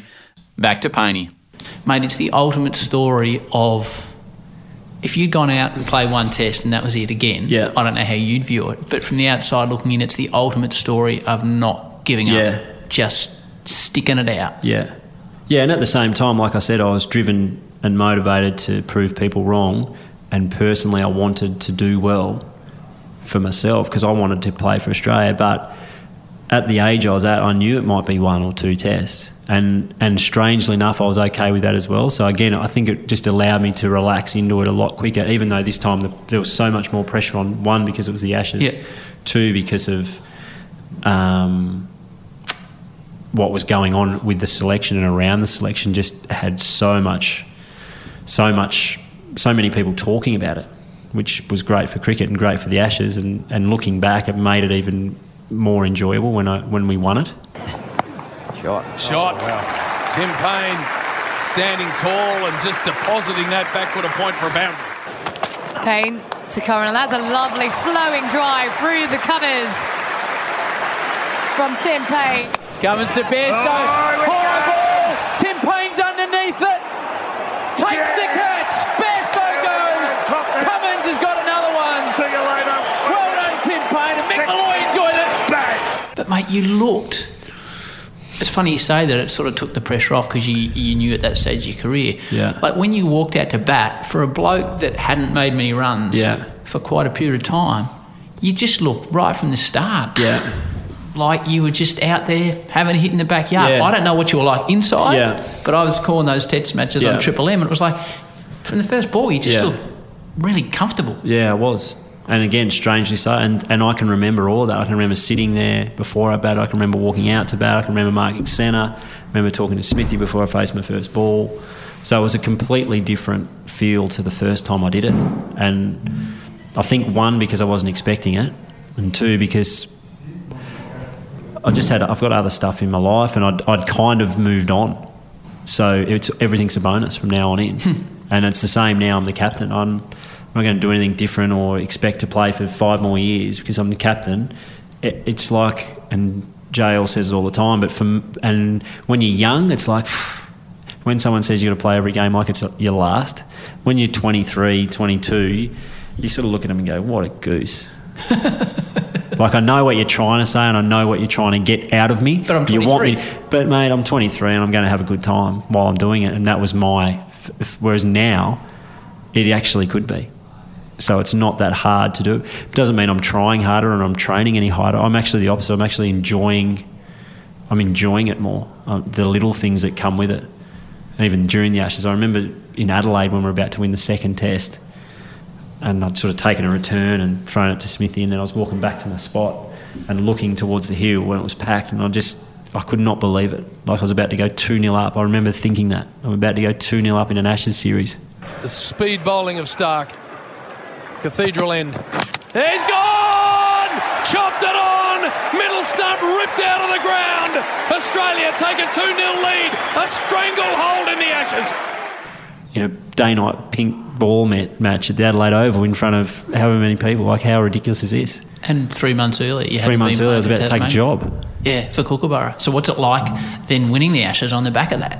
Like Paney, it's, Yeah. it's the most. B- Before you even get to the captaincy, it's one of the more remarkable Yeah. stories in Australian sport. From Yeah. so far away. Like Yeah. if we were bookies, Tim Paine going to Yeah. be playing in a winning Ashes series when he's not playing for Tasmania. It's it's a thousand to one, mate. It is. Yeah. 10,000 to But one. But again, maybe it's the how lucky we are. Because I imagine if I was an AFL footballer, I would have given up. Yep. 100%. But in cricket, you got three formats. And I genu- I still, it might have been far fetched to other people, including my wife, but I genuinely thought I could play 20 and 50 over cricket for Australia going back two, three years ago. Right. I absolutely thought I could. Um, my big bashes were still good. Um, I was co- really confident in that format of the game. And I knew there was a few oppos- uh, opportunities coming up in those formats just through through whispering of, of what was going on in the team or even just watching. Um, so that outside chance just drove me to keep trying. I could have easily given up or um, or not put in like I used to. But I, for that whole period of time, I still did the stuff that I did this morning. Like I come in here, I go at the back of that, that grandstand, and I'll spend an hour, sometimes longer, by myself with a golf ball, wicket keeping. Just throwing the ball Just back and forth, standing up, standing back. I put, and even then I was thinking, sometimes I'd picture catching it over off Starkey in my own mind, or sometimes it'd be Hazlewood, or sometimes it'd be Cummins, or be Nathan Lyon. Hmm. And another day it'd be Xavier Doherty. But I always just kept kept working away at it. It might have been a bit delusional, but it's, in it's the sort end of you come true. Yeah. Cummins, fifth ball of the over, bowling to Woakes. Short one, and he's edged it, and that'll do it! After being humiliated in England two years ago, the Aussies, in the most emphatic fashion, have pounded England into submission and won the Ashes 3 0. So when you're sitting there in the sheds and you've just won the Ashes, Yeah. do you have a moment Yeah, I did. I, just, I did. I sat there in the in the change rooms in Perth, kind of by myself. I think everyone kind of did. We had that big celebration, and coaches were in there, and there was media, and then that, they sort of went, and we're sort of waiting for the families to come in. It was just calm for sort of five minutes, and we all had a little earned. And again, I just remember just sitting there looking at it, and I had my baggy green in my hand, and I just thought, this is ridiculous in a, in a good way.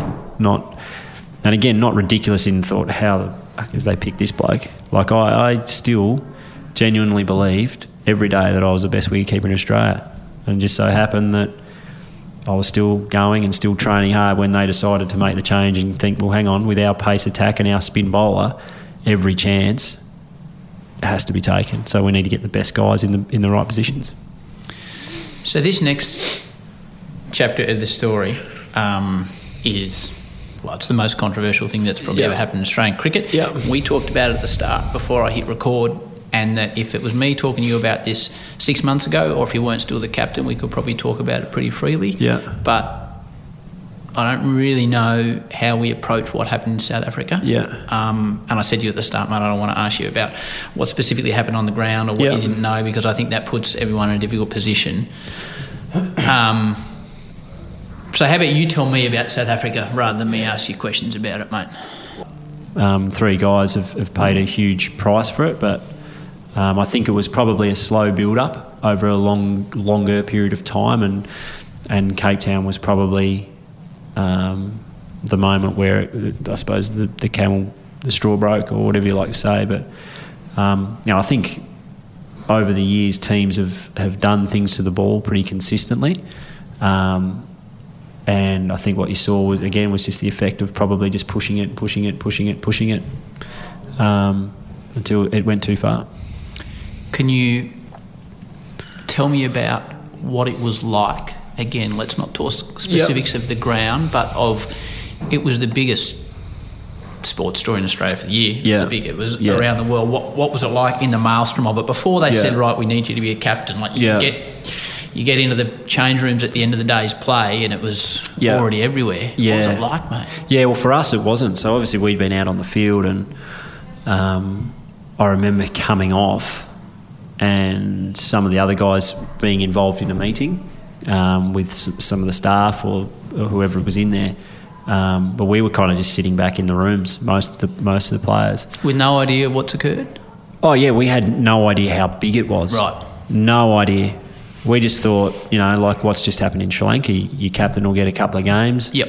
And whoever did it would get a couple of games. um, and we'd move on.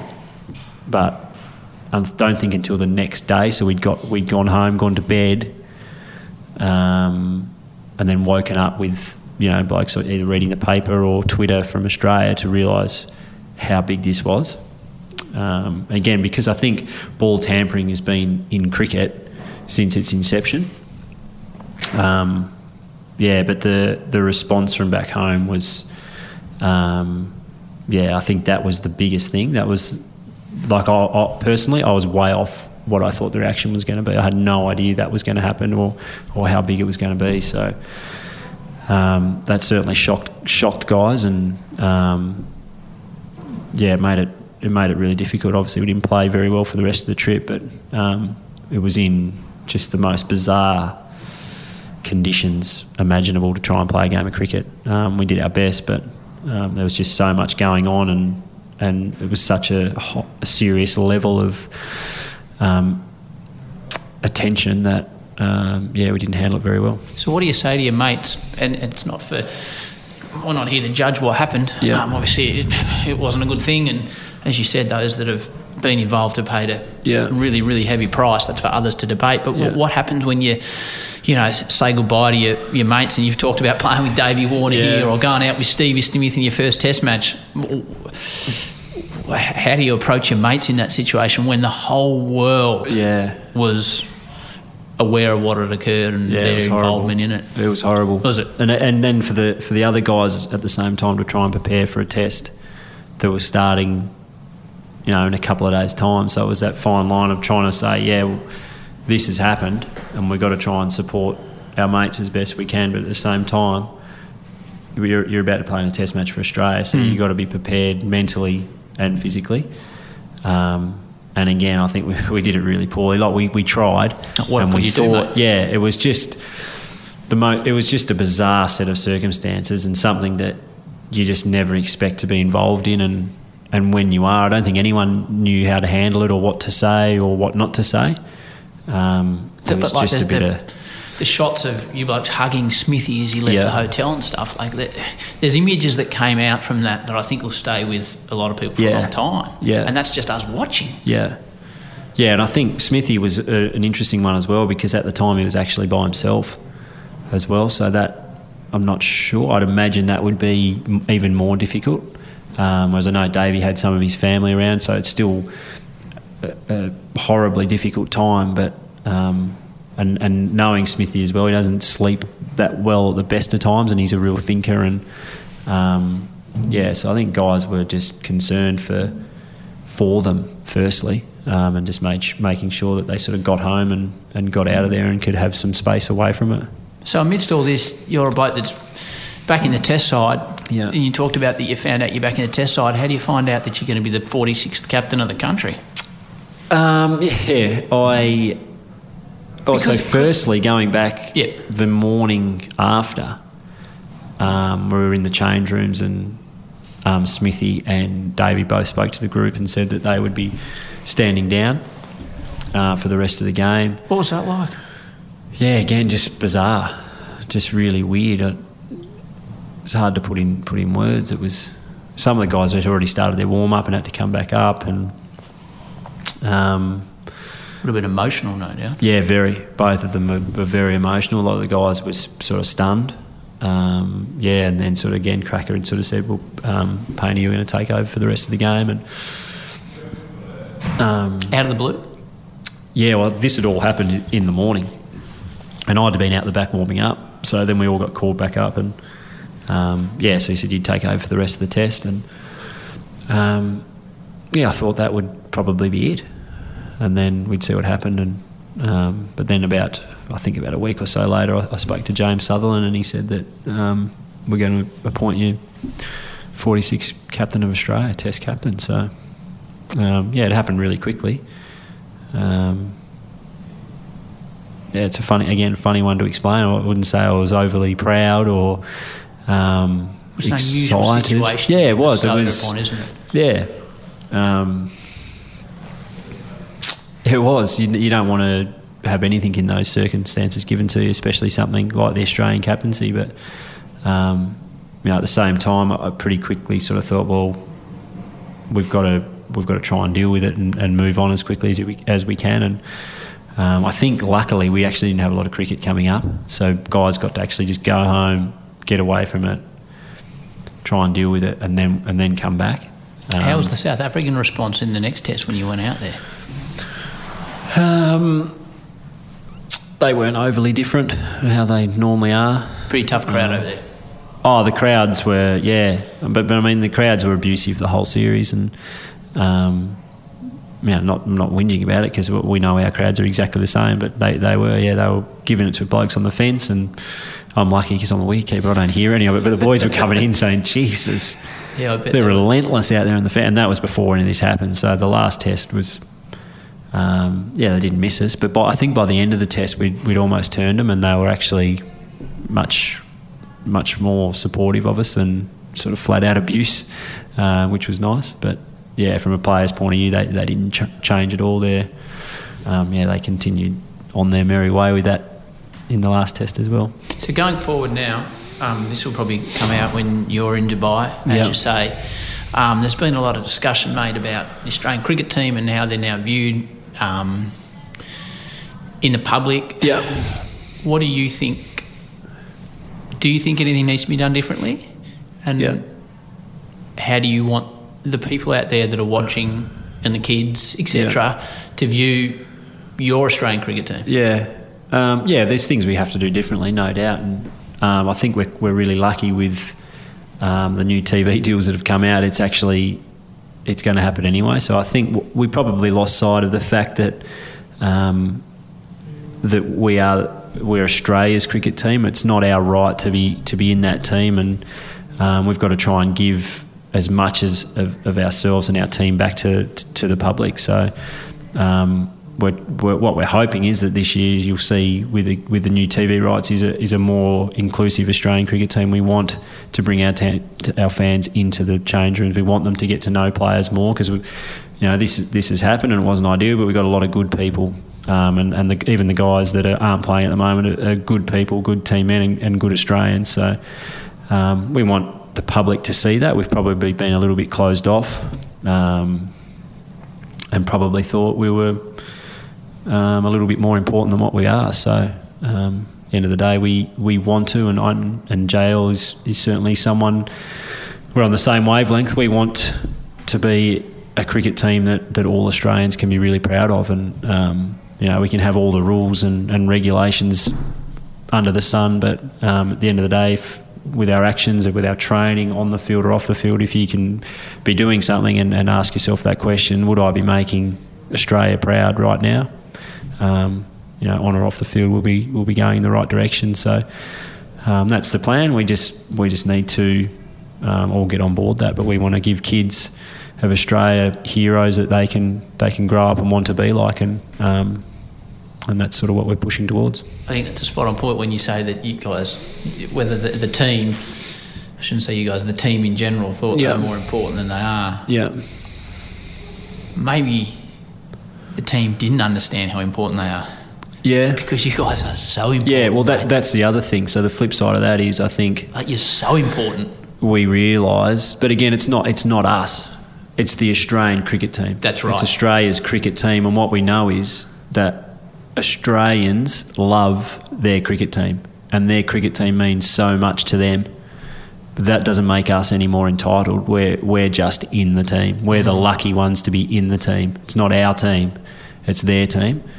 Um, and I think we we need to remember that, and we need to realise that a bit more, and um, and we need to, as I said, give back a bit more to to the public, um, make our our team or their team more accessible, and yeah, and, and be a team that they can be really proud of.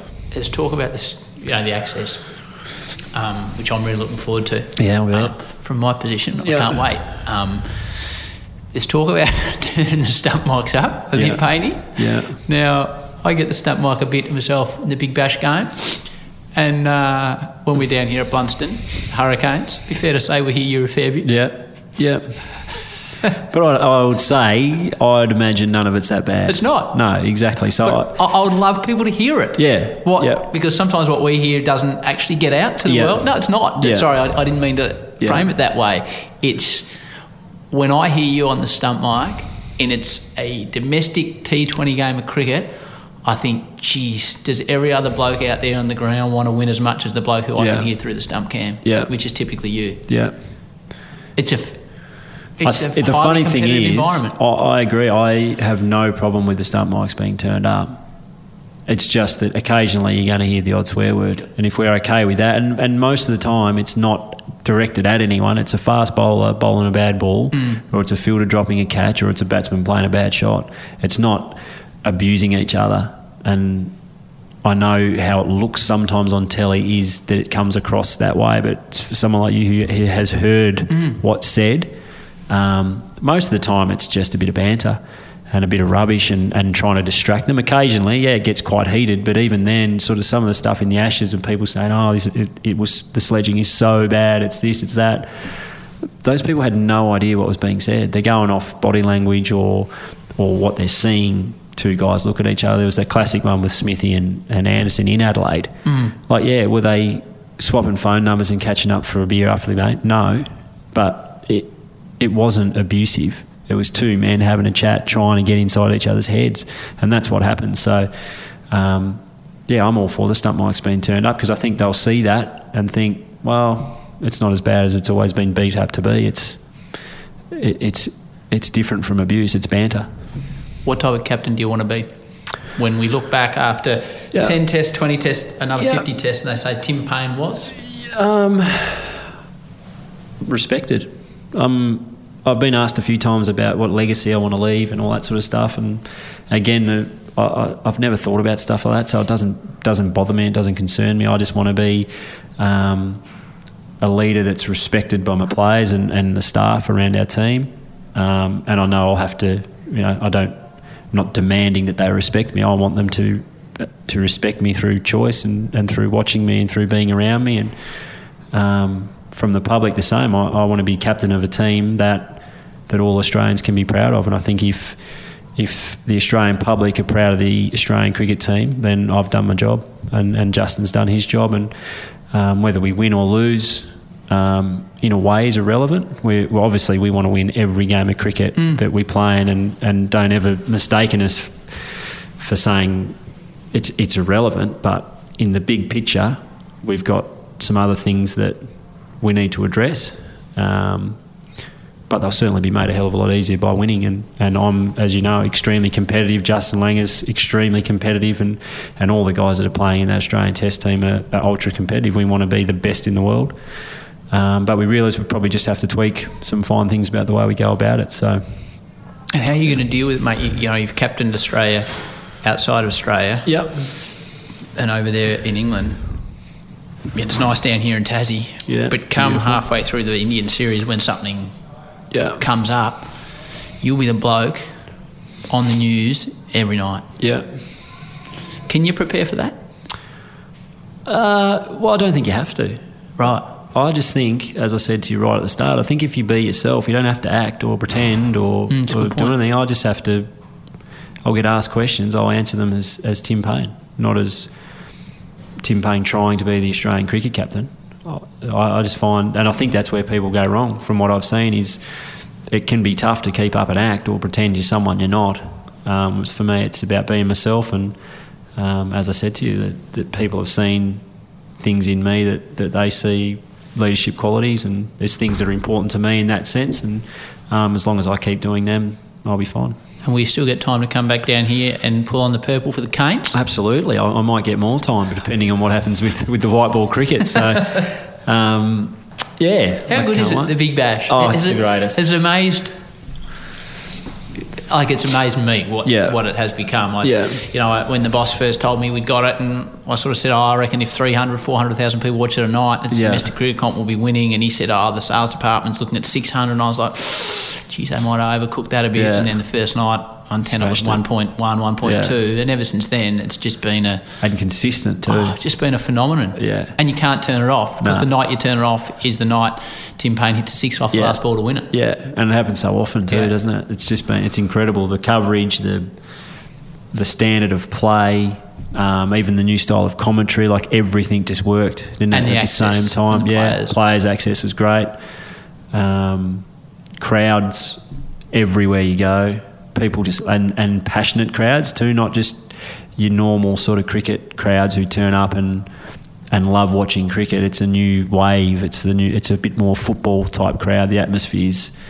Um, to be honest, when it first started, it was it was uncricket like. Mm. It was different to what, what you're used to at a cricket match. So, um, yeah, I think it's been awesome. It's it's dragging new people in the gates. It's having new people watch it on TV, and, and the game's getting bigger and bigger. We'll finish this question. This little chat, Painey, you've been very, very good with your time. Um, I tell you what, as Australian captain, you can't be this generous to everyone. You're going to have to yourself. Uh, you now get the question. You had the penguin earlier on. You now get my eight-year-old who was asking this just as we were coming down from Mount Wellington. As a proud Tasmanian, I think you'll appreciate this one. Hi, Penny Pickle here. We love visiting Tasmania and our grandparents. One of our favourite things to do is go fishing on Grandpa's boat. Once Mummy caught a big squid and she totally freaked out. we also love going climbing up Mount Wellington. What's your favourite thing to do in Tasmania? Oh, Because people, Painey, that haven't been here, Yeah. and we're not sponsored by Tourism Tasmania No, we're by any stretch, but it is one of the greatest spots on the planet down yeah, here. it is. Oh, so there is actually so many things to do. Mm. It'd be. I tell you what, I really enjoy doing at the moment. For me, and this is probably just the stage of my life, but um, we've been spending a lot of time down the east coast. Right. Me and my my family, or my daughter and wife. We're Yep. about to have a little boy in, in a couple of weeks' time. Congratulations, mate. Thank you. So yeah, we've we've just bought a block of land down at Spring Beach on the east coast. Right. Uh, so we've been going spending a lot of time down there. Are you going to build what Uh, all the Tasmanians call on the mainland is called a holiday house, but here it's called a shack? It's a shack. You're going to build a shack? Absolutely, I'm building a shack. the wife had a meeting this morning, I think, with the About the uh, shack? Yeah. So well, I have to go home and just make sure that the, the, the budgetary constraints are being met. Or play another 50 test, Painey. Exactly right. Yeah. Well, I won't tell her that. but um, yeah, I think the east coast of Tasmania is as good a place you can go in the world, to be honest. Um, other thing, in the middle of summer. Well, actually, if you are ever coming to Tasmania, you have to come to the Taste of Tasmania. Yes. It's just Hobart at its finest for those seven or eight days, all around Salamanca. The weather's unbelievable. It's not too hot. It sort of sits around 25 to 30, Howie. You don't sweat. It's not cold. All the food, seafood, any Seafood. Tasmanian local produce you can get your hands on is in the one venue. The yachts one are coming time. in. Sydney to Hobart's finishing. A lot of people who from Tasmania have, have moved away, are back for that sort of Christmas holiday period, so the place is, is buzzing. So I know the Hurricanes boys love getting down around the taste of I Tasmania, but that's probably actually my favourite thing to do. That's a is good to one. spend a few days down at the taste. As we finish, mate, I mentioned to you at the start, lots of kids, families listen to this when they're on the way to training, whatever sport they're into. Yep. Um, yours is a story of perseverance, Yep. I guess, in many ways. What do you think if there's a young kid sitting here now and saying, Tim, I want to do this when I grow up in sport? Yep. What would you say to him? Um, well, I think for me, the the easiest thing, the the reason I've been able to keep going and be so driven is because I, I just absolutely love it and I have a real passion for it. So, I think for any child, no matter if it's sport or, or whatever they want to do after school, I think if you you got to pick something that you're extremely passionate about, and I think if you do that, then when you do have the occasional hard day, you can get through it pretty easily. But I can, I can honestly say, because of the passion and the love that I have for my job, I don't, I don't have too many hard days anymore. Um, I go up and I go to work every day doing what I want to do, and I know that I'm I'm very lucky. But I honestly believe if you're passionate enough about it, you'll you'll find a way. So um, that would be my takeaway from from I suppose my life. I could have given up a few times. I probably wouldn't have if I wasn't as passionate about um, about cricket and, and what I do every day. So I love the fact that you said you'll be yourself as the Australian captain, which will work Mm. out wonderfully well for you, mate. Good luck in Dubai for the upcoming summer, the birth of your second child. um, great to have a chat with you, mate. I really appreciate it. no worries, mate. Thanks for Well having done. me. Cheers. Cheers, mate. Ta, mate. Thanks so much to Tim Paine for sharing his amazing story of perseverance and positivity. Everyone at the Howie Games, not that there's many of us, everyone wishes Tim and the Aussie squad best of luck this summer. For those inquiring as to whether MJ secured a chat as directed with big wave guru Laird Hamilton whilst he was working in Hawaii, let's just say, how shall we say it? Let's just say he didn't, but we love him anyway. Until next Thursday with Ben Simmons, peace and love. And we can do it if we try, try, try. If we try, try, try. If we try, try, try.